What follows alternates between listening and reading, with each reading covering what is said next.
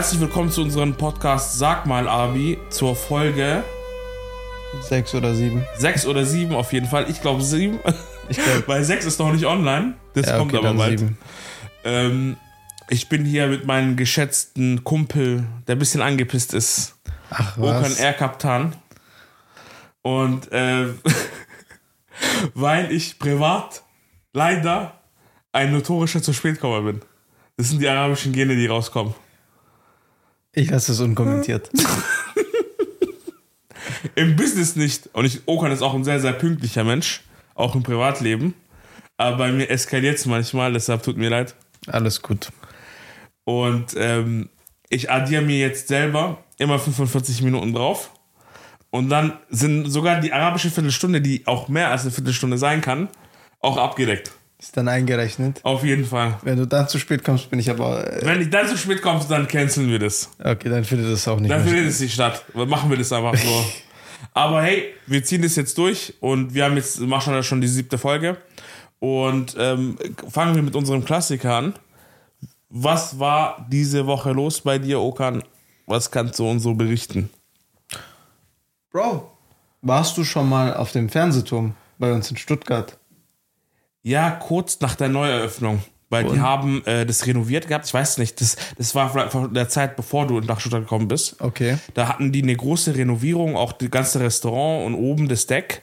Und dann war ich dort, aber das ist, das ist locker fünf Jahre her, glaube ich. Ach was. Ja, ja, ja. Krass. Sehr, sehr lang. Also, und dann davor war ich, war ich zwölf oder so. Also ich bin nicht so oft, obwohl es eigentlich bei uns um die Ecke ist, Ja. Äh, war ich nicht so oft dort, aber es ist erstaunlich, gell? Also wie, wie, wie, wie war so deine Experience? Wann warst du dort? Ich war jetzt letzte Woche dort noch. Ähm, das Ding ist halt, ich glaube, da sind halt auch immer die Car-Guys in Stuttgart dort unterwegs. Da sind halt immer diese Der Automenschen. Car-Treff. Genau. Treff, ja, ja. Ich weiß halt nicht, wann das ist, aber ich, ich, ich erinnere mich halt so, dass da oft so Autos und so stehen. Ich weiß halt nicht, ob das deswegen auch so ist, dass man da keinem nicht immer Bock hat hinzugehen. Ähm, nee, aber ich war dort und es war richtig entspannt. Also wir stand, ich stand dann da oben und hatte keine Ahnung, wo ich gerade bin, habe Google Maps so auf, angemacht und geschaut, so, hey, was sehe ich da, von wo komme ich und was, wo ist der Flughafen und so Zeug. Wo ist Metzing? Bisschen mehr so die Umgebung mal so sich einprägen, gell? Wo, wo was ist. Ich, also das kann man sich gar, gar nicht vorstellen. Ich lebe jetzt seit bald vier Jahren in Stuttgart und Boah. ich habe eine Orientierung, die ist echt grausam. Aber Okan, bei mir, ich, ich bin mein ganzes Leben hier, Ja. äh, Orientierung minus. Meinst du? Ja, also guck mal, ich sag dir ganz ehrlich, ich weiß, welche Stadtgebiete es gibt, Ja. aber wenn du mir jetzt eine blanke Map gibst, werde ich die so anordnen, wo ich denke, wo die sind. Ob das richtig ist, kann ich dir nicht garantieren. Müssen wir mal machen irgendwann. Weil das, das können wir mal machen. Das Ding ist, Stuttgart hat eine gewisse Eigenart an sich, weil wir sind ja im Kessel und gewisse Bereiche sind über den Kessel hinaus und manche sind innerhalb des Kessels. ja. Weißt du? Der Kessel ist sozusagen das, was in die Innenstadt ist. Und wenn du dann zu den Aufs Aussichtsplätzen gehst, so zum Beispiel, ähm, wie heißt der Turm? Bismarckturm, dann siehst du in den Kessel rein. Weißt du? Und dann Ja. siehst du Bad Cannstatt, du siehst äh, die Stadtmitte und, und so weiter. Siehst du alles. Aber jetzt zum Beispiel, wo ich jetzt herkomme, Richtung Hohenheim, Universität Hohenheim, und das gilt noch als Stuttgart, aber das ist über den Kessel äh, hinaus und fast hier an Filderstadt oder so dran und, äh, äh, oh, äh, und, äh, und anderen Ortschaften. Und deshalb ist Stuttgart ein bisschen so rausgewachsen und ein bisschen verschickt so von der Logik. Weißt Ja, du, das was auch die sein. Stadtgrenzen angeht. Deshalb glaube ich, macht es es ein bisschen schwer. Ich glaube auch, das Problem ist, dass Ja. man immer über Google Maps rumfährt. Das ist, Also ich merke mir gar nicht, ich, ich das ist wirklich ein Riesenproblem. Keine Ahnung, von wo ich Ich sag dir ehrlich, fahr. ich bin heute, bin jetzt ja vom Schwimmen zurückgekommen und ich habe heute das erste Mal geschafft ohne Google Maps. Ach was. Und ich habe mir gedacht, hey, mein Vater hat das hingekriegt und hat immer gesagt, der hat Brain GPS. und ich und es geht gar nicht ohne, es muss mit Schildern funktionieren. Wir, haben ja- wir sind ja ein Staat, der die meisten Schilder hat auf den Straßen, äh, auf der ganzen Welt. Und es ist genug und es ist überschildert teilweise. Und deshalb muss es funktionieren. Und deshalb trainiere ich mir gerade ein bisschen ein, gewisse Sachen zu finden. Vor allem, wenn ich Freizeit habe. Ach so, das sind das deswegen die 45 Minuten geworden. Nein, das war es nicht deswegen. muss man ehrlich sagen, das wäre jetzt Bluff. Aber ich versuche mir gerade anzutrainieren, also vor allem autobahntechnisch mit Schilder. Oh ja. Dann weißt du auch, über wo du gefahren bist, gell? Und auch Teilweise. wenn du dich verfahren, soll, verfahren solltest, Und äh, wie soll ich dir sagen, es geht schneller und ähm, du bist auch sicher, du kannst dich mehr auf die Straße konzentrieren. Ja, weißt du, was ich meine? Weil auch wenn das GPS neben dir ist, diese paar Sekunden, wo du drauf schaust, sind trotzdem ein paar Sekunden manchmal, die irgendwas verursachen. Ja, das du? stimmt schon. Und deshalb habe ich mir auch gedacht, hey, langsam musst du das auch mal oldschool lernen, die Sache. Und ähm, wie soll ich dir sagen, das soll, sollte mal langsam funktionieren, aber glaub mir, du bist nicht der Einzige. Und meine Theorie ist auch, dass es alles an dem, an dem Geführten, an den Navis und alles liegt. Weil wir, wir vertrauen den Dingern zu viel. Ja, und am schlimmsten finde ich das aber, aber da würde ich auch nicht klarkommen, wenn ich Schilder lesen würde, wenn, wenn Straßen gesperrt sind. Ach, das ist immer eine Krise oder du irgendwas umfahren musst oder so. Du hast es ja auch, wenn du dann pendelst, gell? Wenn Ja, du dann nach Hause fährst, Richtung, also Stuttgart Richtung Schweiz, ist echt Katastrophe teilweise. Mitten in der Nacht teilweise Streckensperrung. Ja, Mann, das ist richtig. Das macht ist letztens Spaß. passiert. Mein Bruder hat gepennt rechts. Ich so, what the fuck? Ich Was guck alles, ich wusste nicht mehr, wo ich bin. Ich sag dir ehrlich, Glück, dass ich raus, dass ich eine, dass ich eine Autobahn gefunden habe. Ich habe nur noch Schilder gelesen, irgendwie geguckt, GPS, halb Unfall gebaut, mitten auf Autobahn stehen geblieben, weil drei Uhr Nein. nachts. Aber irgendwie hingekriegt. Aber das ist echt ekelhaft. Also in der, ich habe das nie erlebt Richtung Norddeutschland. Aber Richtung Schweiz ist ein bisschen random unterwegs dort. aber ja. Und was, was ging bei dir sonst die Woche? bei mir äh, Arbeit und ich habe mich die ganze Woche drauf gefreut, dass die ARM-Aktie kommt. Echt? Ja. Weil ich habe die schon seit paar Monaten in Beobachtung, da gibt es riesen Gerüchteküche und bei Gott sei Dank hat mein Bruder mich rechtzeitig nochmal darauf hingewiesen, dass es bald soweit ist. Ah, da hast, Dass hast es da ein IPO gibt. Ja, habe ich. Schmeckt. Es schmeckt, hat auch geschmeckt, Alhamdulillah. Und äh, ich habe die Chance gehabt, vor Börsenbeginn mir ein bisschen was zu snacken. Danke, dass du geschrieben hast Ja, und auch informiert hast, Bro, auf, du, es ist irgendwie eine Sache von Schweizer Börsenzugang oder was auch immer das ist. Das Depot in der Schweiz kann Sachen, das geht in Deutschland gar nicht. Echt? In Deutschland konnte ich nie vor IPO zeichnen. Nie. Okay. Und nicht mal eine Terminorder setzen. Ich weiß nicht, ob ich ein Kackkonto habe oder bei der Deutschen Bank das irgendwie nicht geht. Oder sonst wo noch ich noch ein Depot hatte. Sag mal, Äh, wo du bist. also ich bin nicht mehr, also jetzt hier in Deutschland, ähm, hab, hab die aufgelöst. Okay. Ich bin bei Swiss Quota. Sagt mir nichts. Die haben auch einen deutschen Zugang. Also Okay. man kann sich auch, wenn man aus EU-Bürger ist, Anführungsstriche, kann man sich auch registrieren. Und es gibt halt speziell noch einen Zugang für, wenn man in der Schweiz lebt oder Schweizer Staatsangehöriger ist. Und ähm, das ist echt super, weil es ist super modern. Und es sieht wirklich so wie so ein Dashboard aus. Du hast deine Aktien, du hast deine Märkte und das war super krass, weil das Problem ist, es war nicht sicher, wann der IPO stattfindet, also wann die gelistet wird, weil der Preis hat sich teilweise verändert. Die wollten auf 47 US-Dollar launchen, die Aktie, und dann haben sich die, äh, die Leute, die, die diesen IPO machen, haben sich auf einen höheren Preis geeinigt, auf 53 Dollar. Und dann hat sich das ein bisschen verzögert und live ist jetzt am 14. gegangen. Und da war genau der Tag, wo ich auf dem iLiver-Konzert gegangen bin. Ach was. Und ich denke mir so, ma, ja, verdammte Kacke, die ganze Woche mir schon so Trouble gemacht. Und wenn ich nicht rein snack, wusste ich, dass ich eine Kopfnuss bekomme von meinem Bruder. und, äh, und dann habe ich das Glück gehabt, dass sie am 13. schon gelistet wurde in Swiss Quota. Okay, krass. Und, äh, und dann ich eine Terminorder setzen konnte und ich habe für 56 das gekriegt. Und 53 war Initialkurs. Voll gut. Das ist also für mich sehr gut, Alhamdulillah. Weil damals habe ich einen riesen Scheiß gebaut mit Airbnb, IPO, habe kein Limit gesetzt Ja. und die war für 80, 70 Dollar, glaube ich. Und ich habe die für 135 gekauft. Aua. Boah. Die hat mich vernichtet, die Aktie. Also das, Das ist ich der. Aktien, wo ich plus minus rausgegangen bin und es mich extrem verletzt hat. Ja, das tut mir gerade Weil auch ich weh. hätte extremes Geld gewinnen können, wenn ich nicht dumm wäre. Und ich wusste sowas, weißt du, ich wusste, wie das geht. Habe es aber nicht gemacht, weil ich wollte äh, snacken um was auch immer. Ja, aber was auch immer hat sich jetzt. Ja, aber hat da abs- absolut sich nicht gelohnt auf jeden Fall. Also jeder, der zuhört, bitte niemals ohne äh, Limit kaufen. Niemals. Ja, da schießt man sich richtig wenn ihr ein, ohne IPO generell Aktien kaufen wollt, kauft euch niemals ohne Limit, weil ihr werdet vom System automatisch gematcht. Wenn gerade keine Aktien zur Verfügung stehen und jemand hat seine Aktien angeboten für zum Beispiel, du wirst für 50 und der hat es für 70 angeboten und es gibt gerade niemand, äh, nichts für, zur Verfügung, dann wirst du vom ähm, System automatisch mit 70 gematcht. Vom Börsensystem. ja, ja. Damit die Order fulf- fulfilled wird, das ist ja das oberste Ziel. Und das ist so die Problematik, weißt du, der ganzen Geschichte. Ähm, ja, ein Liver-Konzert, Ticket schon üb- über ein halbes Jahr gehabt. Krass. Und in diesem halben Jahr versucht, dass ich sie nicht verliere, weißt du? Extra so einen Platz gesucht auf meinem Tisch, Süß. dass sie da sind und äh, ähm, war da mit, äh, ähm, mit zwei Kollegen, die du auch kennst. Und äh, es war Muss ich mir mal sagen, mit wem du später warst. Bombe.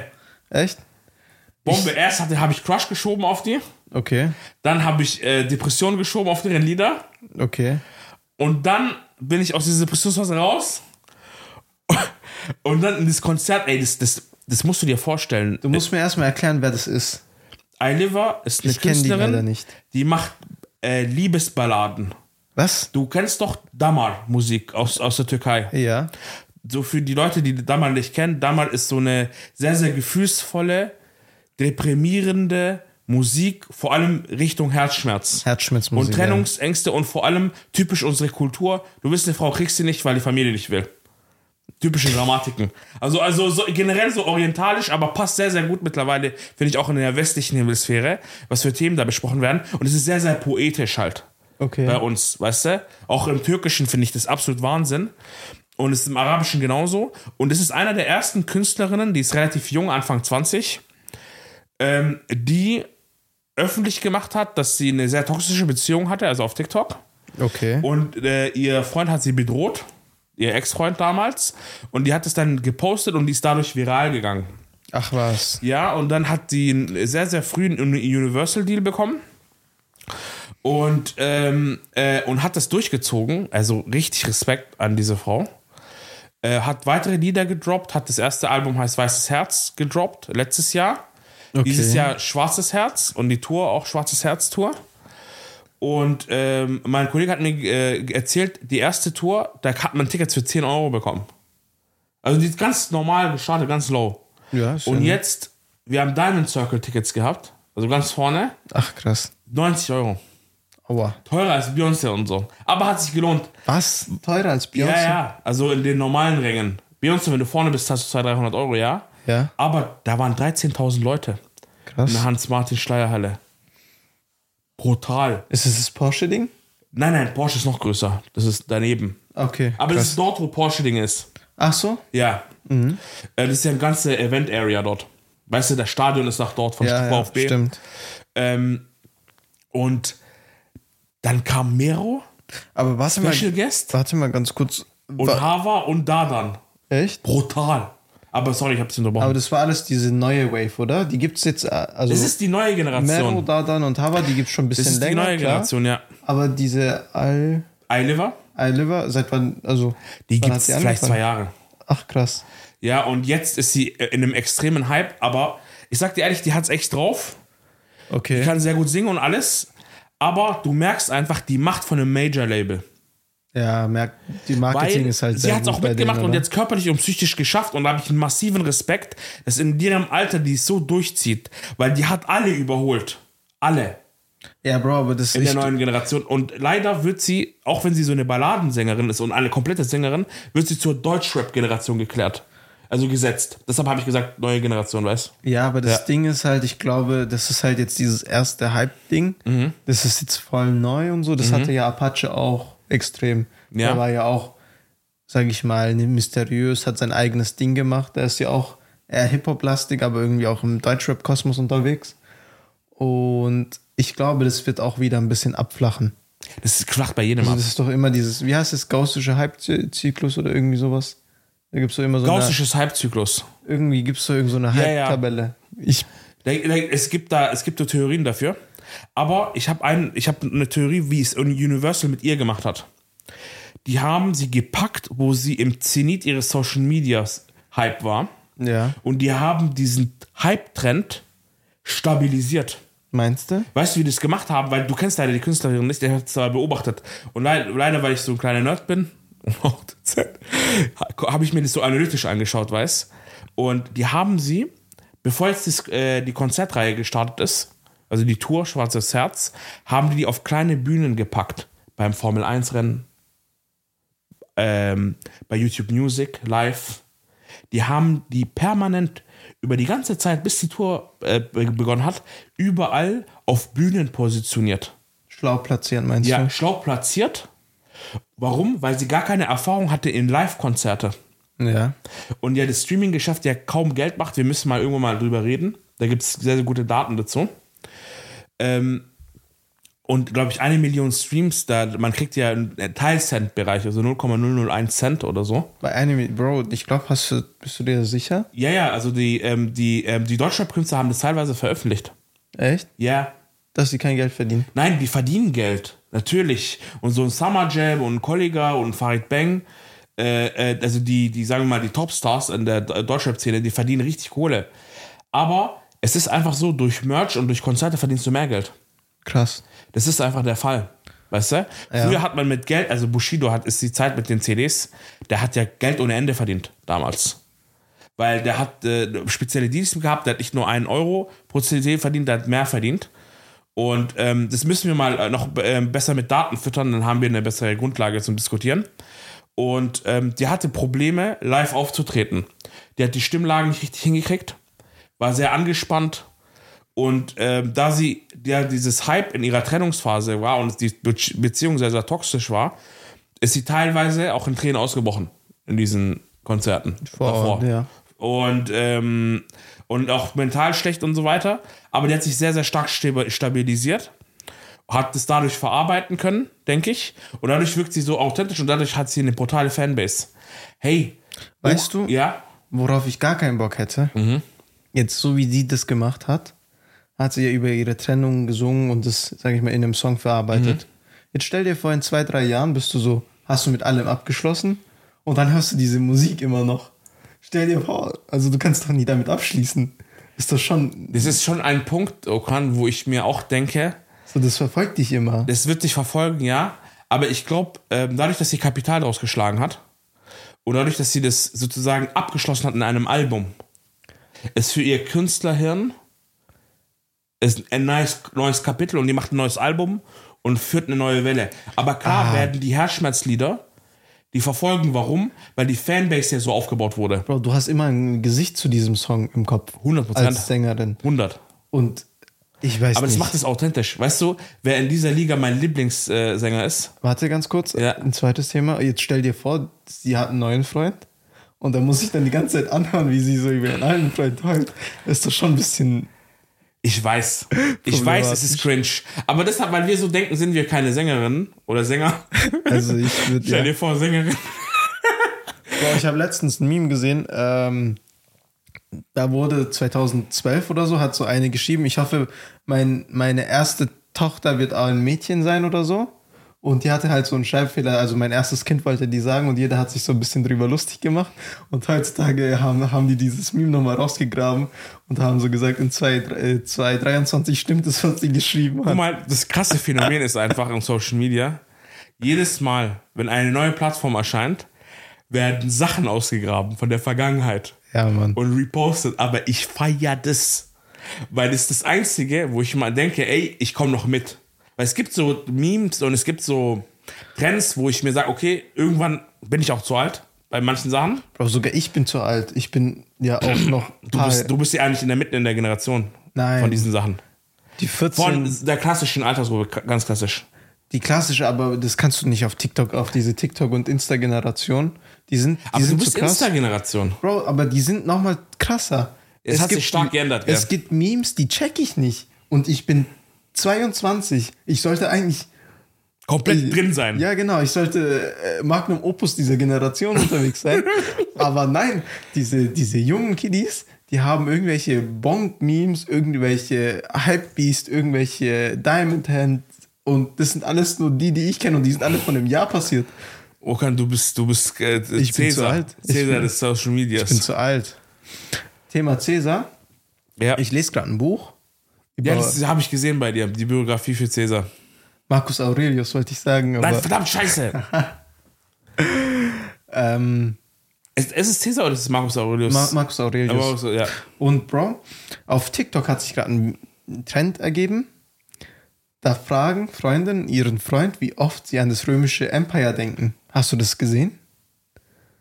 Muss ich dir zeigen. What the fuck? Wie oft denkst du an das, an das Roman Empire? Jedes Mal, wenn ich äh, ähm, historische ähm, Orte sehe, wo noch Okay. Überbleibsel sind. Aber normalerweise denke ich nicht darüber. Normalerweise nicht? Okay. Ich bin eher so Osmanisches Reich hängen geblieben. Wie oft? Sehr oft. Ja? Jeden Tag einmal. Siehst du? Und äh, bei den Amis ist halt das römische Empire, bei den Ausländern ist das Osmanische Ja. Reich. Aber Frauen checken nicht, dass man daran denkt. Dass man sehr oft daran denkt. Wir Männer sind auch ein bisschen Schaden So auch. mindestens einmal die Woche denke ich schon auch an entweder römische Empire oder an Krieg allgemein oder so, wie das Vor abläuft. allem, wenn ich mit Kumpels unterwegs bin, ist immer Thema. Ja?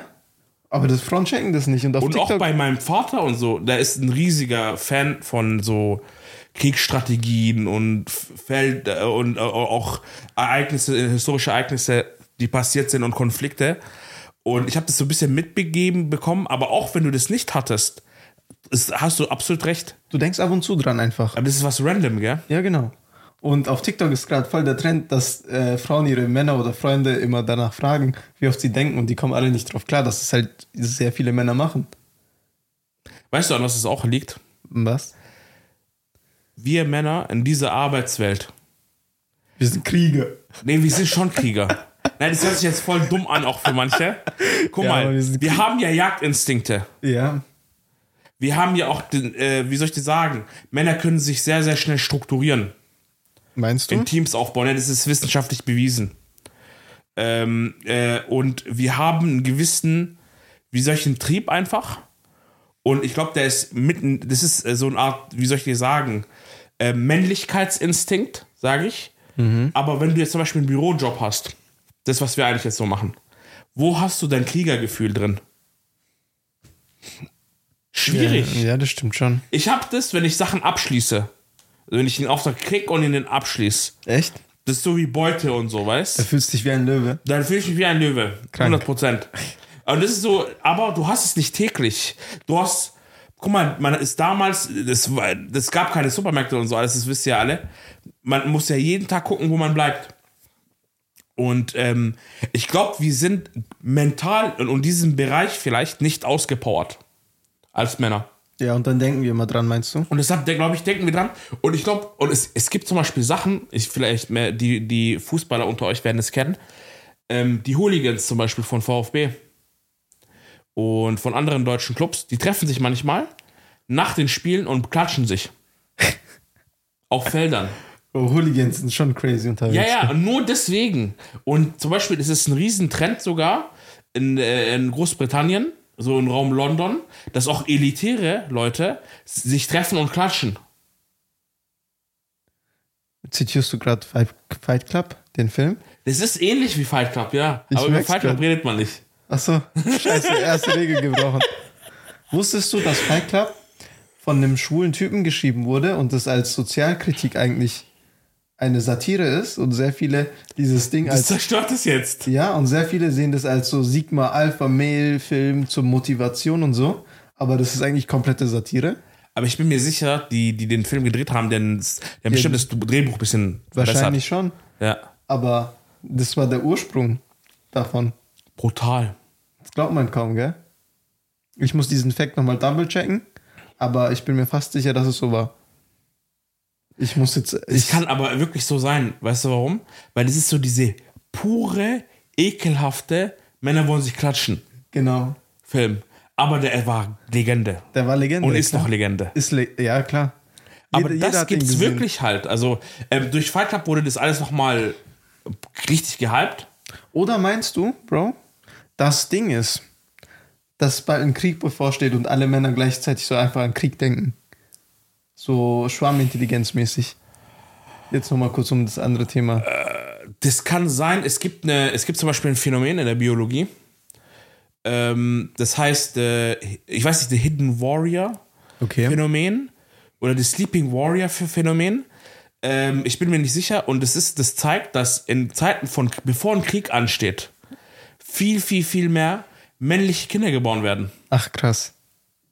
Das ist brutal, das ist statistisch nachweisbar. Meinst du, dass es tatsächlich der Ich Tatsache zu tun hat, dass ein Krieg bevorsteht oder dass einfach vielleicht die Menschen in der Zeit mehr gestresst sind und, und unter Stress mehr Jungs oder so entstehen? Also ich sag dir ehrlich, als das mit der Ukraine äh, angefangen hat Ja. und spekuliert wurde, dass äh, äh, Putin vielleicht eine, also die Atombombe zündet oder so, Ja. oder dass als auch vor allem, weil Biden gestachelt hat und der Penner den dazu bringen will, denke ich persönlich, so meine äh, Logik, habe ich gemerkt einfach, hey, alle haben irgendwie Bock auf Krieg, die Nation, weißt du, jeder hat sich sofort eingemischt, jeder hat sofort Waffen geliefert. Dann habe ich mir gedacht, Maher, wa was kannst du, wenn was passiert? Und, ich mir, und dann habe ich mir gedacht, haben wir Bunker in Deutschland? Wie soll ich meine Familie schützen? Wie funktioniert das Sache? Und ich habe mir wirklich intensiv darüber Gedanken gemacht und sehr, sehr viele Geschäftsleute, mit denen ich chill und auch meine Freunde, haben viel darüber geredet. Was machen wir dann? Ja. Wärt ihr bereit zu. Klasse, die erste Frage war, vor allem mit den Leuten, mit denen ich aufgewachsen bin, würdet ihr für Deutschland kämpfen? Und? Ich sagte ehrlich, ich würde, aber nur um meine Umgebung zu schützen und nicht die Politik und nicht das Ideal. Okay. Und der Rest, also keiner wollte kämpfen, also die anderen gar nicht. Ja, okay. Also das ist so, die würden sich um ihre Familie kümmern, aber die würden direkt aus dem Land rausgehen. Ich sag dir ehrlich, das Problem ist, ich würde fürs System nicht kämpfen, weil es teilweise den Krieg geschürt hat, als- also in diesem exakten Fall. Denke ich das. Und ähm, ich, das Coole ist jetzt, und deshalb war es bei mir auch nicht nur rein eine, wie gesagt, eine Business-Entscheidung, in die Schweiz zu ziehen oder auch eine persönliche, was so, zu, wenn zukünftig irgendwelche Maher-Knöpse auf die Welt kommen und ich das Schulsystem und das Bildungssystem dort mehr mag. Das war auch, ein, auch eine, ein Punkt damit, wo ich dann gesagt habe, ich ziehe es auf jeden Fall auch durch, dass man dort jeder hat einen Bunkerplatz. Wir haben einen Bunker zum Beispiel bei uns. Ach, krass. Bunker, der ist gefüllt. Immer Ja. ready. Lüftungsanlage ist gewartet. Alles. Okay. Und ähm, wenn du keinen Bunkerplatz hast, gibt es ist eine Vorschrift, dass der Eigentümer vom Gebäude äh, oder die Gemeinde dir einen Bunkerplatz zur Verfügung stellen muss. Echt? So ist es in der Schweiz und äh, in der Schweiz gibt es sogar mehr Bunkerplätze als Menschen. Nicht schlecht. Ja. Und äh, ähm, wie soll ich das sagen, im, Ner im Ernstfall passt es. Ich habe auch meine Eltern eintragen lassen. Ähm, und das Ding ist einfach, wie soll ich dir sagen, ähm, wir sind in einer sehr so fragilen Welt, weißt du? Und ähm, das ist so, es kann sein, da hast du recht, dass wir uns deshalb mehr Gedanken machen. Aber ich glaube, der Mann, sagen wir mal, der Prototyp-Mann nach Fight Club, denkt immer ein bisschen an Krieg nach. Weil, wie soll ich dir sagen, mein Vater hat mir immer gesagt, als ich 14 oder 16 war, in deinem Alter haben, haben die Leute Kriege geführt. Bro, Mein Kommandere, warum stellst du dich so an? So, das ist so typisch arabischer Vater. hast du auch früher als Kind immer so ich gegen die Welt und so Fantasien gehabt? Nicht ganz, sondern Okay. Kopf gegen die Wand eher. Was heißt Kopf gegen die Wand? Also bei, bei mir ist so, muss man wissen, ich bin brutaler Dickschädel, hast du bestimmt auch mal schon gemerkt. Nein. Teilweise, ich sehe mir auch nicht, gewisse Dinge auch nicht ein, weißt du? Ich ziehe so mein eigenes Ding durch oder ich zwing die Leute. Und Es zwingt die jetzt nicht direkt, aber ich habe einfach so einen harten Dickschädel, dass ich einfach mein Ding mache, okay? Ähm, das hat sehr, sehr viel Erfolg verursacht, Alhamdulillah, aber in meiner Kindheit massive Probleme verursacht. Und ich war nicht immer gegen die Welt, Okan. Ich war immer gegen Ungerechtigkeit Okay. Weil ähm, ich selber das erlebt habe einfach in der, in der Schulzeit und ich es, es, es hasse, wenn ich ungerecht behandelt werde oder andere ungerecht behandelt werden. Und dann bin ich immer eskaliert, weil, guck mal, der, der, die meiste Bevölkerung oder die meisten Leute, die in deiner Klasse sind, was sollen die, wie sollen die dir im Weg stehen? Mein Gott. Auch bei dir in der Firma. Ja. Es, wir sind ja nicht im Kriegszeitalter. Ja, gut, das Wenn stimmt du die schon. beleidigst, wird dich niemand abstechen in Deutschland. Na, Sagen wir ja. mal, in der, in, in der Arbeitsumgebung, wo Kameras sind. Ja, okay. Sagen wir es mal so. Mittlerweile haben sich auch die Zeiten geändert, du hast recht. Aber wo, warum hast du das erwähnt? Wie bist du drauf? Bro, nö, äh, tatsächlich dieses Roman Empire und dies und das, ich lese ja gerade dieses Buch von Marcus Aurelius und das war ja so ein Herrscher oder ein Kaiser irgendwie und ich denke mir so, wenn ich in der Position wäre, wie würde ich über, wie würde ich herrschen können, wenn ich jetzt so, so oldschool im römischen Empire unterwegs wäre, wie würde man da mit den Menschen umgehen, weil das ist jetzt schon sehr, sehr politisch. Wie würdest du dich führen wollen? Wie würdest du deine Ideen durchbringen wollen? Und wie würde ich das auf die Neuzeit anwenden? Weil ja, sag ich mal, es jetzt keine Empires mehr gibt mit so einem Menschen, der, den, der jetzt an der Spitze sitzt, aber du hast tatsächlich ein Unternehmen oder wenn du jetzt auch in einem Unternehmen als Mitarbeiter unterwegs bist, bist musst du ja auch ein bisschen taktischer denken, was nicht immer jeder macht, was ich bisher auch nicht so ganz gemacht habe, aber da kommt halt jetzt gerade so dieses, dieser Gedanken, dieses Gedankengut, dass man auch ein bisschen taktischer sein könnte und das Ganze auch ein bisschen nicht politisch, aber geplanter angehen kann. Da hast du absolut recht. Das Ding ist, die meisten äh, agieren random. Ja, nach Emotionen. Und ich möchte mich da ein bisschen von. Emotionen ja, ähm, aber auch, wie soll ich dir sagen, aus Unwissenheit. Meinst du? Ja, weil, guck mal, die meisten denken nicht taktisch. Guck mal, stell dir vor, du, bist, du hast ein Unternehmen, es sind nur fünf Leute, okay? Du hast einen Geschäftsführer und vier Mitarbeiter. Jeder der Mitarbeiter hat genau eine Aufgabe. Einer stellt das Glas hin, einer füllt das Glas hin, einer trinkt das Glas aus und der andere wischt's. Und die machen jeden Tag das Gleiche. Warum sollen die strategisch handeln, wenn der Prozess schon vorgibt, wie die arbeiten sollen?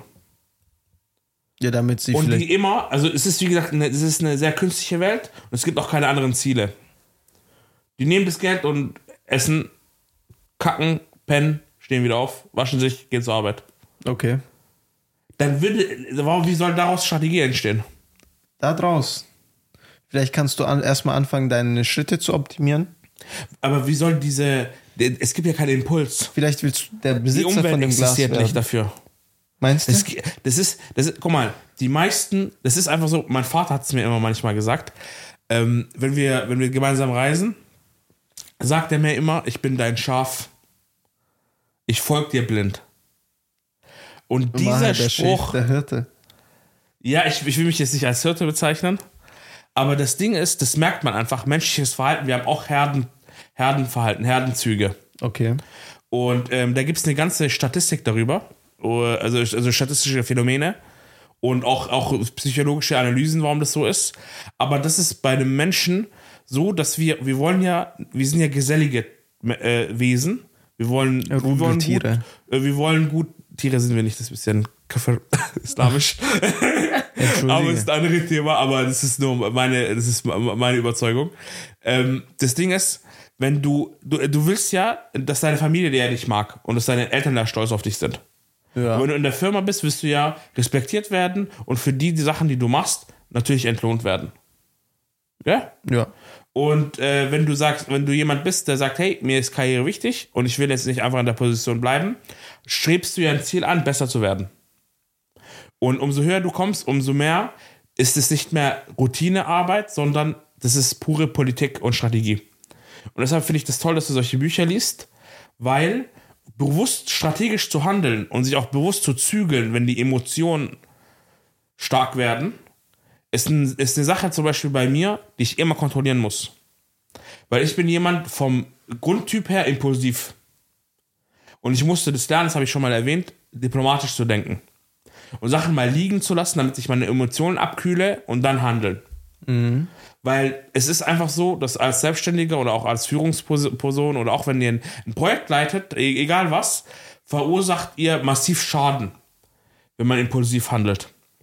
Und vor allem, also wie du gesagt hast, sehr emotional. Emotionale Intelligenz ist wichtig natürlich. Vor allem das Bauchgefühl finde ich wichtig, weil oft tut das Bauchgefühl einen vor, sagen wir mal, großen Fehlern äh, bewahren oder bisschen oder vielleicht diesen Moment äh, verursachen, was so ein bisschen zögert, weißt du? Aber zum Beispiel jetzt, dass jetzt, ob jetzt Kriegstaktik in der Arbeitswelt funktioniert, denke ich schon, geht. Muss halt ein bisschen abwandeln. Es geht ja nicht um die Leute umzubringen, sondern einfach um Gewinnen. Ja, klar. Weißt du? Und ähm, ich sag dir ehrlich, ich, ich habe mir manchmal gewünscht, als Furz, so mit 16, in der Welt zu leben, im Osmanischen Reich, wo Feldherren wirklich jung waren. Um einfach zu wissen, wie sind die aufgewachsen, was hatten die für ein Mindset. Okan, was muss man für ein Mindset haben, mit 14, 16 ganze, ein ganzes Heer zu führen? Bro, aber die werden ja dahingehend äh, großgezogen. Also zum Beispiel in diesem Buch von Marcus Aurelius, Der Dad von ihm war schon Kaiser. Und in, in seiner gesamten Jugend, oder also in diesem Buch, vielleicht erzähle ich kurz da was dazu. Ja, das ist- wäre super, weil ich das habe das er- leider nicht gelesen. Äh, Das heißt Selbstbetrachtung. Und er hat da, oder das ist, äh, der hat da zwölf Schriften sozusagen geschrieben, das als Tagebuch oder als Weisheiten, die er über sich selber weiß, geschrieben und die wurden dann irgendwann gefunden und veröffentlicht als dieses Buch Selbstbetrachtung. Was er in dem Buch gemacht hat, ist, er hat tatsächlich sein Leben und alles, was er weiß, ähm, niedergeschrieben als Weisheiten. Und zum einen hat er halt geschrieben, dass er sehr gute Lehrer hat, zum Beispiel, dass sehr viel in seine Bildung gesteckt wurde. Da war zum Beispiel, oder er meinte zum Beispiel, es ist wichtig, da, dass mein Vater mich in die allgemeine Schule geschickt hat, aber in der privaten Zeit mich mit Privatlehrern ähm, unterrichtet hat. Was den Vorteil hat, dass ich weiß, wie das Volk zum Beispiel äh, denkt und was die wissen. Und aber auch durch den privaten Unterricht, dass ich da mich fokussieren und mehr lernen konnte und so weiter. Also das ist ein sehr interessantes Buch, wie er damals gedacht hat. Und das ist auch so, glaube ich, sehr, sehr ehrlich über sich selber geschrieben, weil er das Buch nicht veröffentlichen wollte, sondern wirklich als Tagebuch geschrieben Krass. hat. Und da merkt man auch schon, dass er seit seiner Kindheit da, au- daraufhin aus, äh, also hingerichtet wurde, Kaiser zu werden. Alles in seinem Leben hat den Sinn und Zweck, ein guter oder se- seinem Volk zu dienen. Und das ist sehr, sehr interessant, dass er wirklich dieses Mindset hat, ich muss dem Volk etwas Gutes tun, ich muss ein guter und bodenständiger Führer sein. Der hat auch, ich denke, der war bestimmt auch ein bisschen äh, nicht abgehoben, aber schon bestimmt selbstbewusst. Aber er hat in seinen Schriften immer probiert zu sagen, hey, ich möchte bodenständig sein. Ich möchte auch nicht, also er meinte zum Beispiel auch, äh, zu Hause muss ich jetzt nicht in den äh, krassesten Klamotten chillen und sowas, hat er auch geschrieben. Also ist extrem interessant, wie er damals schon gedacht oder wie er gedacht hat und wie er zu einem Kaiser hoch erzogen wurde. Und ich gehe auch sehr stark davon aus, dass ähm, klar die Genetik und deine Auffassungsgabe extrem viel ausmachen, also wie so dein Kopf funktioniert und wie es klickt und so weiter. Aber du auch, glaube ich, sehr viel durch Bildung, durch Wissen, durch Training, durch, sag ich mal, Willen, dich in sehr oder dich sehr weit entwickeln kannst. Und ich denke, das ist auch etwas, was man sich immer vorhalten muss und nicht sagen kann, ja, das kann ich nicht, sondern was muss ich tun, damit ich es kann? Stimmt, aber es ist, guck mal, Lange hergeholt, aber ist lang, ja, aber es ist, es ist wirklich interessant. Die Römer waren schon, wie soll ich dir sagen, richtig weit, ja, ja. was so Bildung, Schulsystem und so weiter angeht. Und ähm, damals war, war einfach so eine Sache, das war einfach eine Sache von gestandenen Familien und auch Leute, die Geld haben. Da waren auch die Gruppen kleiner. Beispielsweise, da kann ich dir auch was erzählen. Ähm, es gibt eine gewisse Methodik, wie man, wie man was beibringt und weitergibt, ähm, also in, der arabischen Welt bis zu Mit Mittelasien, auch, äh, wie gesagt, auch die Türkei. Es gibt Frontalunterricht. Und das nur mit, mit dem Gelehrten und zwei bis drei Schülern maximal. Ach was. Und ähm, die werden unterrichtet, dann wird es durchdiskutiert und dann werden die abgefragt. Permanent. Und die Gruppen sind extrem klein. Und wenn die fertig sind, und es kann Jahre dauern, ähm, bekommen die auch ein schriftliches Zeugnis, bei wem die gelehrt haben und bei wem ihr Lehrer gelehrt hat. Ach was. Und ähm, das ist zum Beispiel, als, als ich in Usbekistan war, ähm, die großen Schulen vom, ähm, vom Bukhari, Imam Bukhari, ähm, einer, der, einer der größten islamischen Rechtsgelehrten, ähm, war das genauso wie in Damaskus auch. Und mein Vater hat sich erinnert, das war sogar zu seiner Zeit immer noch so. Und mein äh, Opa war, hatte auch einen Gelehrtenrang und hat auch so unterrichtet. Ach was. Und es wurde Jahrtausende so gemacht. Also sogar vor islamischer Zeit. War, äh, es ist so. Und dieses, das haben die Römer auch gemacht mit kleinen Gruppen. Und, äh, und dann halt privat, die, die sich das leisten konnten. Und da hast du natürlich eine viel weitere Bildung. Und dadurch, dass du mit deinem Lehrer oder Gelehrten das diskutieren kannst, auch deine Meinungen, deine Sichtweisen zu den Themen mit jemandem ausdiskutieren kannst, der richtig weise und weit ist, formt das Wissen in einem noch viel weiter. Und das sehe ich hier auch bei dem äh, Marcus Aurelius. Das ist so, dass es dadurch, wie du auch gesagt hast, das ist auch dem, dem Volk näher, dadurch, dass er Privatunterricht hat und die Leute auch vielleicht vom Volk sind oder auch von der Schule. ihr äh, Kontakt hat, dass, dass er da sehr extrem gut unterrichtet wurde. Aber wir haben auch Ausnahmetalente, was die Herrscher angeht oder auch so Kriegsherren, die vom äh, einem kleinen Elternhaus kamen, einfach durch Intelligenz und Geschick. Weißt du, wer mich interessieren würde? Ja. Napoleon. Ich kenne seine Geschichte leider nicht. Ich, Es wird, wird Der verfilmt, es kommt ein Film raus, da können wir vielleicht Echt? rein, ach was. wenn du Lust hast. Ich glaube, der war auch richtig äh, krass unterwegs. Napoleon ist jemand, der mich auch extrem interessiert, weil der ist eigentlich in unserer Moderne. Ja. Weißt du? Das ist einer der letzten großen Kriegsherren. Ja, das stimmt tatsächlich. Weißt du? Äh, und dann halt leider die Weltkriege, aber, aber er hatte halt die Ursprungsidee von Europa. Von Einheit, von, dass man diese kleinen, zerfetzten Staaten, vor allem in Deutschland, harmonisiert. Der hat kleinere Fürsten deren Länder weggenommen, den Königen gegeben. Dadurch hat er das Land zum Beispiel besser beherrschbar gemacht. Diese ganzen Gedankengebungen, das war, Napoleon war so weit seiner Zeit voraus und hat auch diese, diese, wie soll ich sagen, das Bild von, wie unser heutiges Europa funktioniert, das hat er extrem geprägt. Und wir sollten auf jeden Fall mal schauen jetzt nach dem Podcast, wann der Film kommt Dann und gehen wir gemeinsam reingehen und dann können wir da auch gemeinsam diskutieren darüber. Ja, da muss ich aber davor Aber da erst muss ich mich ein bisschen Buch anlesen. lesen. Ja, ja, ich muss mich auch ein bisschen Sonst, anlesen. Sonst verbreiten wir Halbwahrheiten und das wäre nicht so Auf jeden korrekt. Fall dann sonst, äh, und wir wissen dann auch nicht, ob der Film authentisch ist. Und dann können wir immer noch Dinge an Napoleon denken. Napoleon war ein kranker Typ. Und warum ich Sympathien hatte, der war auch klein wie ich. Kennst du, Wahrscheinlich kleiner, aber ich weiß es nicht. Aber ja. aber die Durchschnittsgröße damals war ja auch nicht so hoch. Deswegen war Napoleon, glaube ich, auch nicht so extrem klein. Der war, glaube ich, so Durchschnitt. Weil die Menschen damals waren nicht so groß. Aber auch zu seiner Zeit war der klein. bist, Anscheinend. bist du sicher? Ich musste mir das nochmal durchlesen, wie du gesagt hast. Wir wollen keine Halbwahrheiten jetzt hier ähm, rumstreuen. ja, okay, dann. Aber es gab immer, wie gesagt, Völker, die größer waren. Völker, die gr- kleiner waren. Aber grundsätzlich hast du recht, in unserer heutigen Zeitperiode durchschnittlich sind Leute viel, viel größer. Mhm. Und ich glaube, das ist, ist, das ist eine hundertprozentige Sache, dass es an der Ernährung liegt. Klar.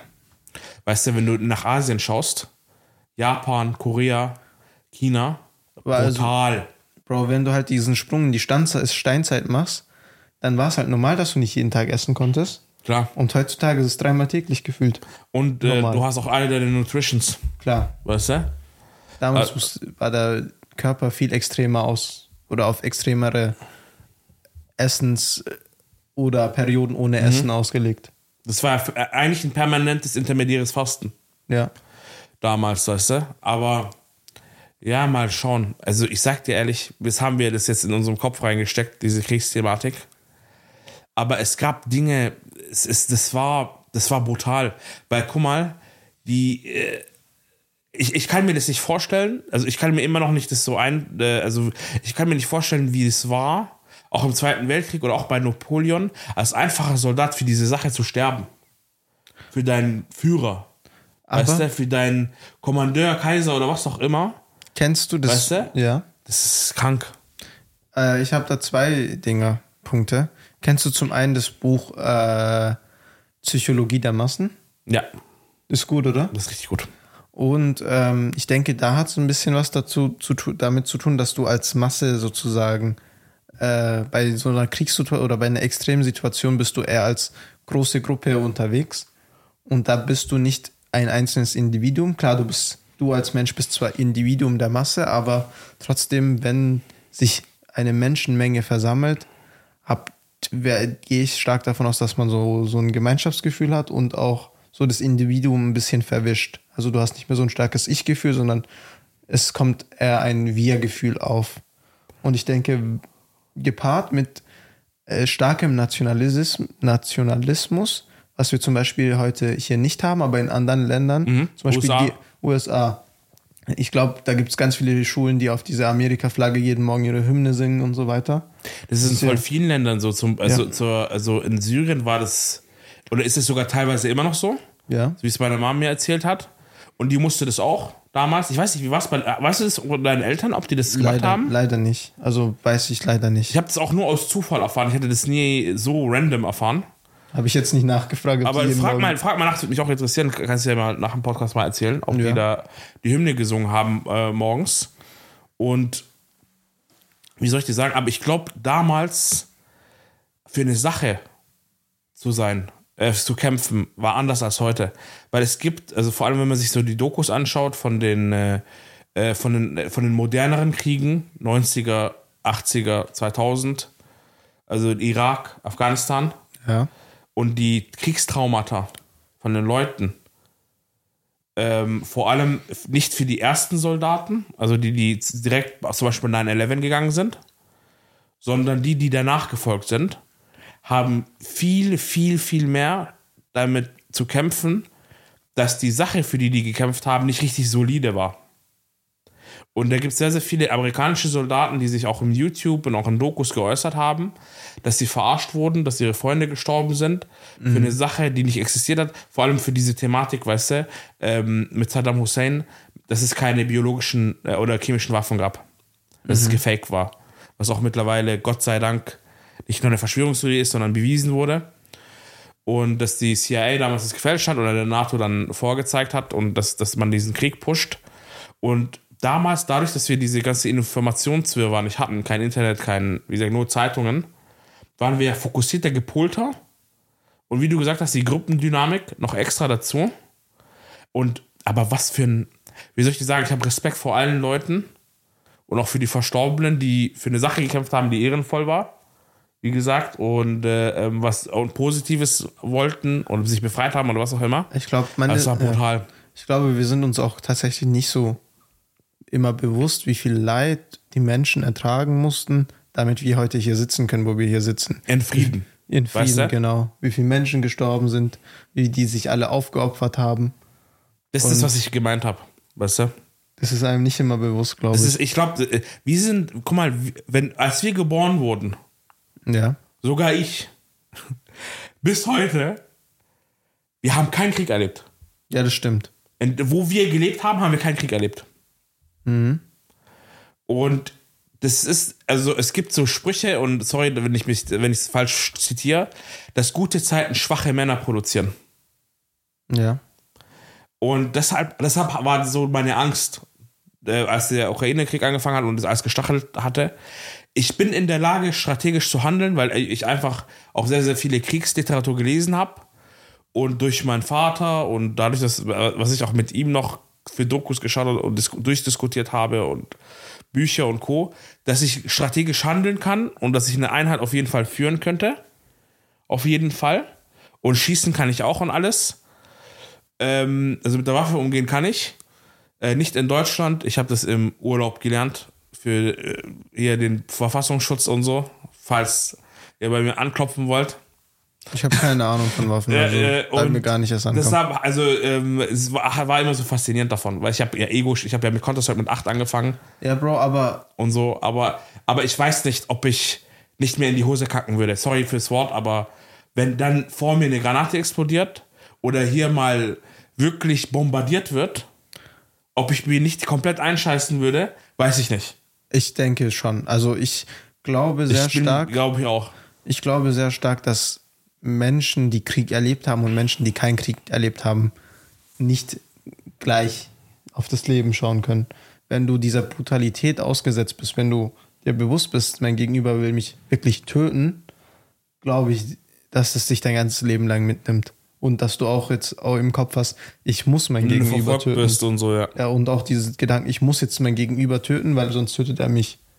Das ist ja alles, ähm, sag ich mal, eine Erfahrung, die ist ein Ausnahmezustand und wenn du das nicht hast, kannst du so viel lesen, so viel machen, so viel tun. Wenn du es nicht erlebt hast, denke ich nicht, dass wir diesen Umfang von Krieg verstehen können.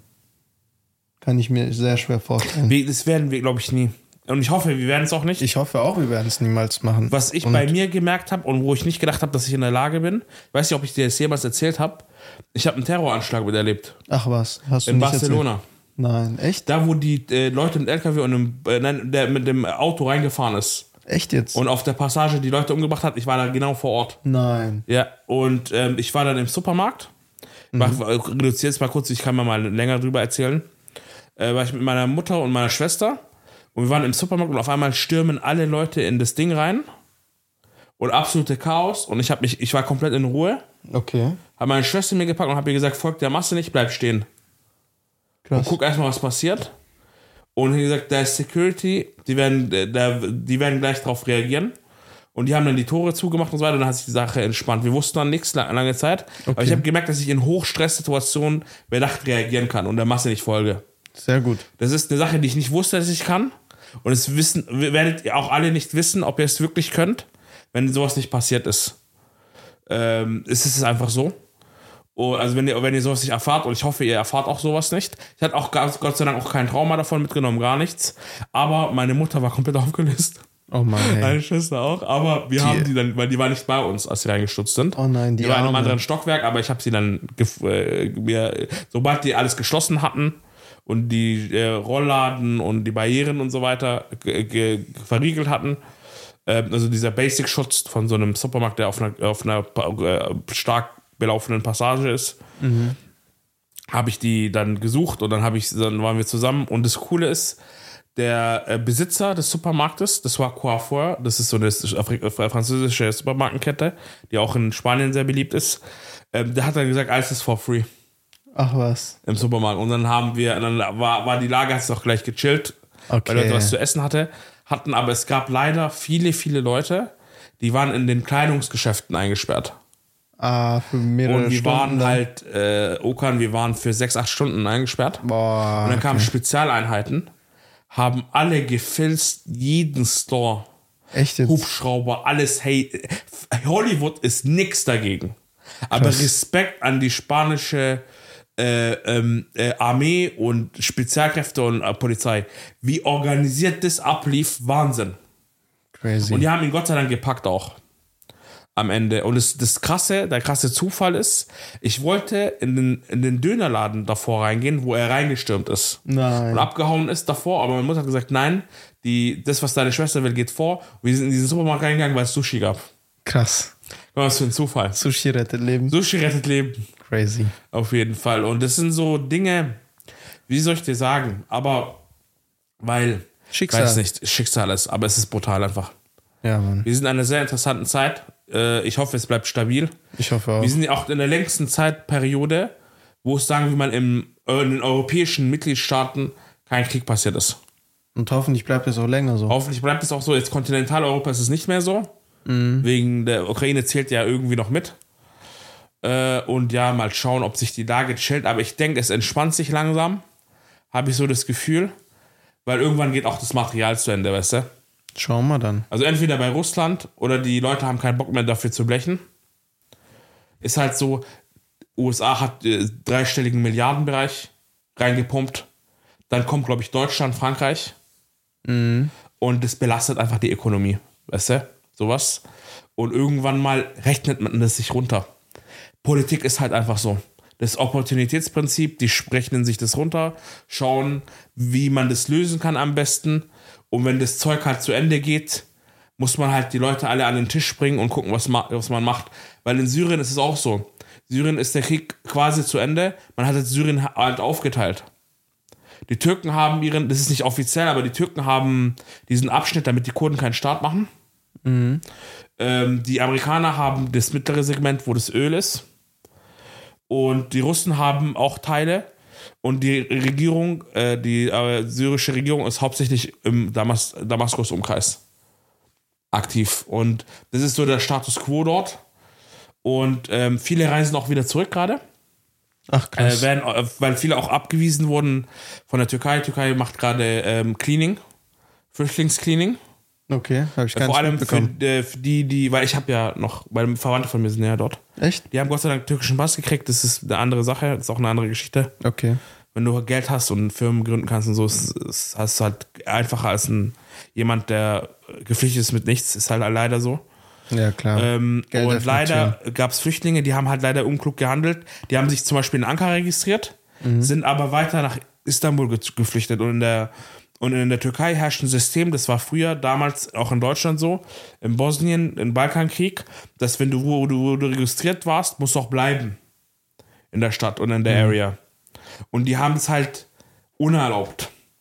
Oder die Ja, haben okay. keine offizielle Arbeit. Und ich verstehe da die, die türkische Regierung, muss ich ehrlich sagen, ähm, auch wenn die Leute gearbeitet haben, um sich zu ernähren, aber Es, viele haben die auch ausgenutzt, aber die, die müssen halt irgendwas machen. Deshalb wurden viele abgewiesen. Viele sind freiwillig gegangen.